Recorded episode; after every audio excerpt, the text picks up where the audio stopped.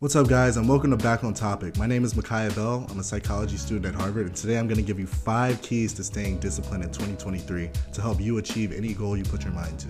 So, these five keys are so important because in order to achieve any goal, you have to stay disciplined to get there.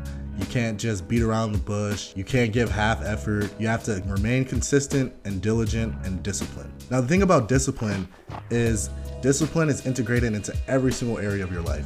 So if you're undisciplined in one part of your life, I guarantee you it's going to spill over into another part. So, step one start small. Think about it as playing a new game. When you start out a new game, you're at level one. You don't start at the final boss mission. You don't start at the missions at the end of the game. No, you start from level one, you do level one, then you move to level two, and so forth and so on. So you have to find a starting place that's good for you. Let's say you wanted to read more books this year, for example. So you can start with okay, instead of jumping in and trying to just read forever, you can start with reading five pages a day. So there are small things that you can do to increase your discipline as a whole. One way to start small is to make your bed every single day. And that seems like a funny, like childish kind of thing to do. You make this a part of your daily life. Your discipline is going to increase in other areas and you might not even notice it happening. So if you have a specific goal in mind, Break that goal down into small steps to get there. Steps you can take every day, steps you can take every week, little mini goals that you achieve along the way to help you get to the big goal at the end of the day. Step two, stay consistent you have to stick with it. If you really want to achieve this goal, you have to stick with it no matter how difficult it gets, no matter how easy it gets. Keep doing it.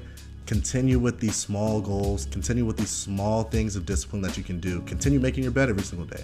Continue to read those five pages every single day. Consistency is so important because if you can't stay consistent to even make up your bed every single day, you're not going to be consistent in developing a small business. You're not going to be consistent in your work life. It all translates. And so the thing about consistency is that it pairs very well with diligency. So let's say you're making your bed every single day, but you get to a point where you're just throwing the covers on there, you're throwing the pillows on there, and you say, okay, it's made, and then you run out the door. Well, that's not really staying disciplined. That's not doing it how you were the first couple days. You have to stick with it no matter how difficult it gets. And that's the true test of discipline.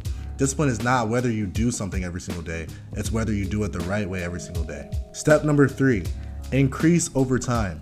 So it's not always supposed to be easy, but you do wait until a point where you feel like the small things that you've been doing have gotten easier and you feel like you can handle more. Now, when I say handle more, it doesn't mean that you just put on just a tiny bit more that you know you can handle. You're supposed to put on a bit much that you know maybe you can't handle, just maybe. And then you force yourself to do it.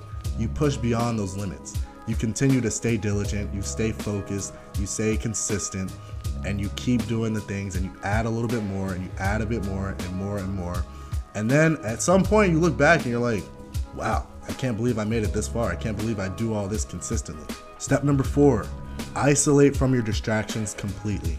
Now, how do you even do that? So, for example, we'll say maybe you've been addicted to your phone. You're on your phone way too much and you can't get your schoolwork done or whatever you have going on.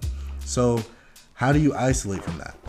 Well, you can't just say, all right, I'm gonna get off my phone and I'm just gonna put it in my pocket. I'm gonna force myself to do deep work. Probably not. I don't know anyone who could just do that. If you've been consistently using your phone every single day for eight, ten hours a day or something crazy like that, well, you're not just gonna be able to limit your screen time to two hours just like that. It's not even possible. So, in the phone example, let's say you just put your phone in a completely different room, you shut it completely off, and you say, okay, I'm gonna work for an hour or two straight hours, and then I'll go check my phone. And then that way you've completely isolated yourself from it. You can't get to it if you really wanted to, and it forces you to stay on pace with your goals. Or let's say you're someone who just can't resist a good time going out. No matter what you have going on, no matter when the deadline is, if someone asks you, hey, you're trying to go out, you wanna go to the club, you're going to the club, and you won't say no. Well, how do you get yourself out of that situation?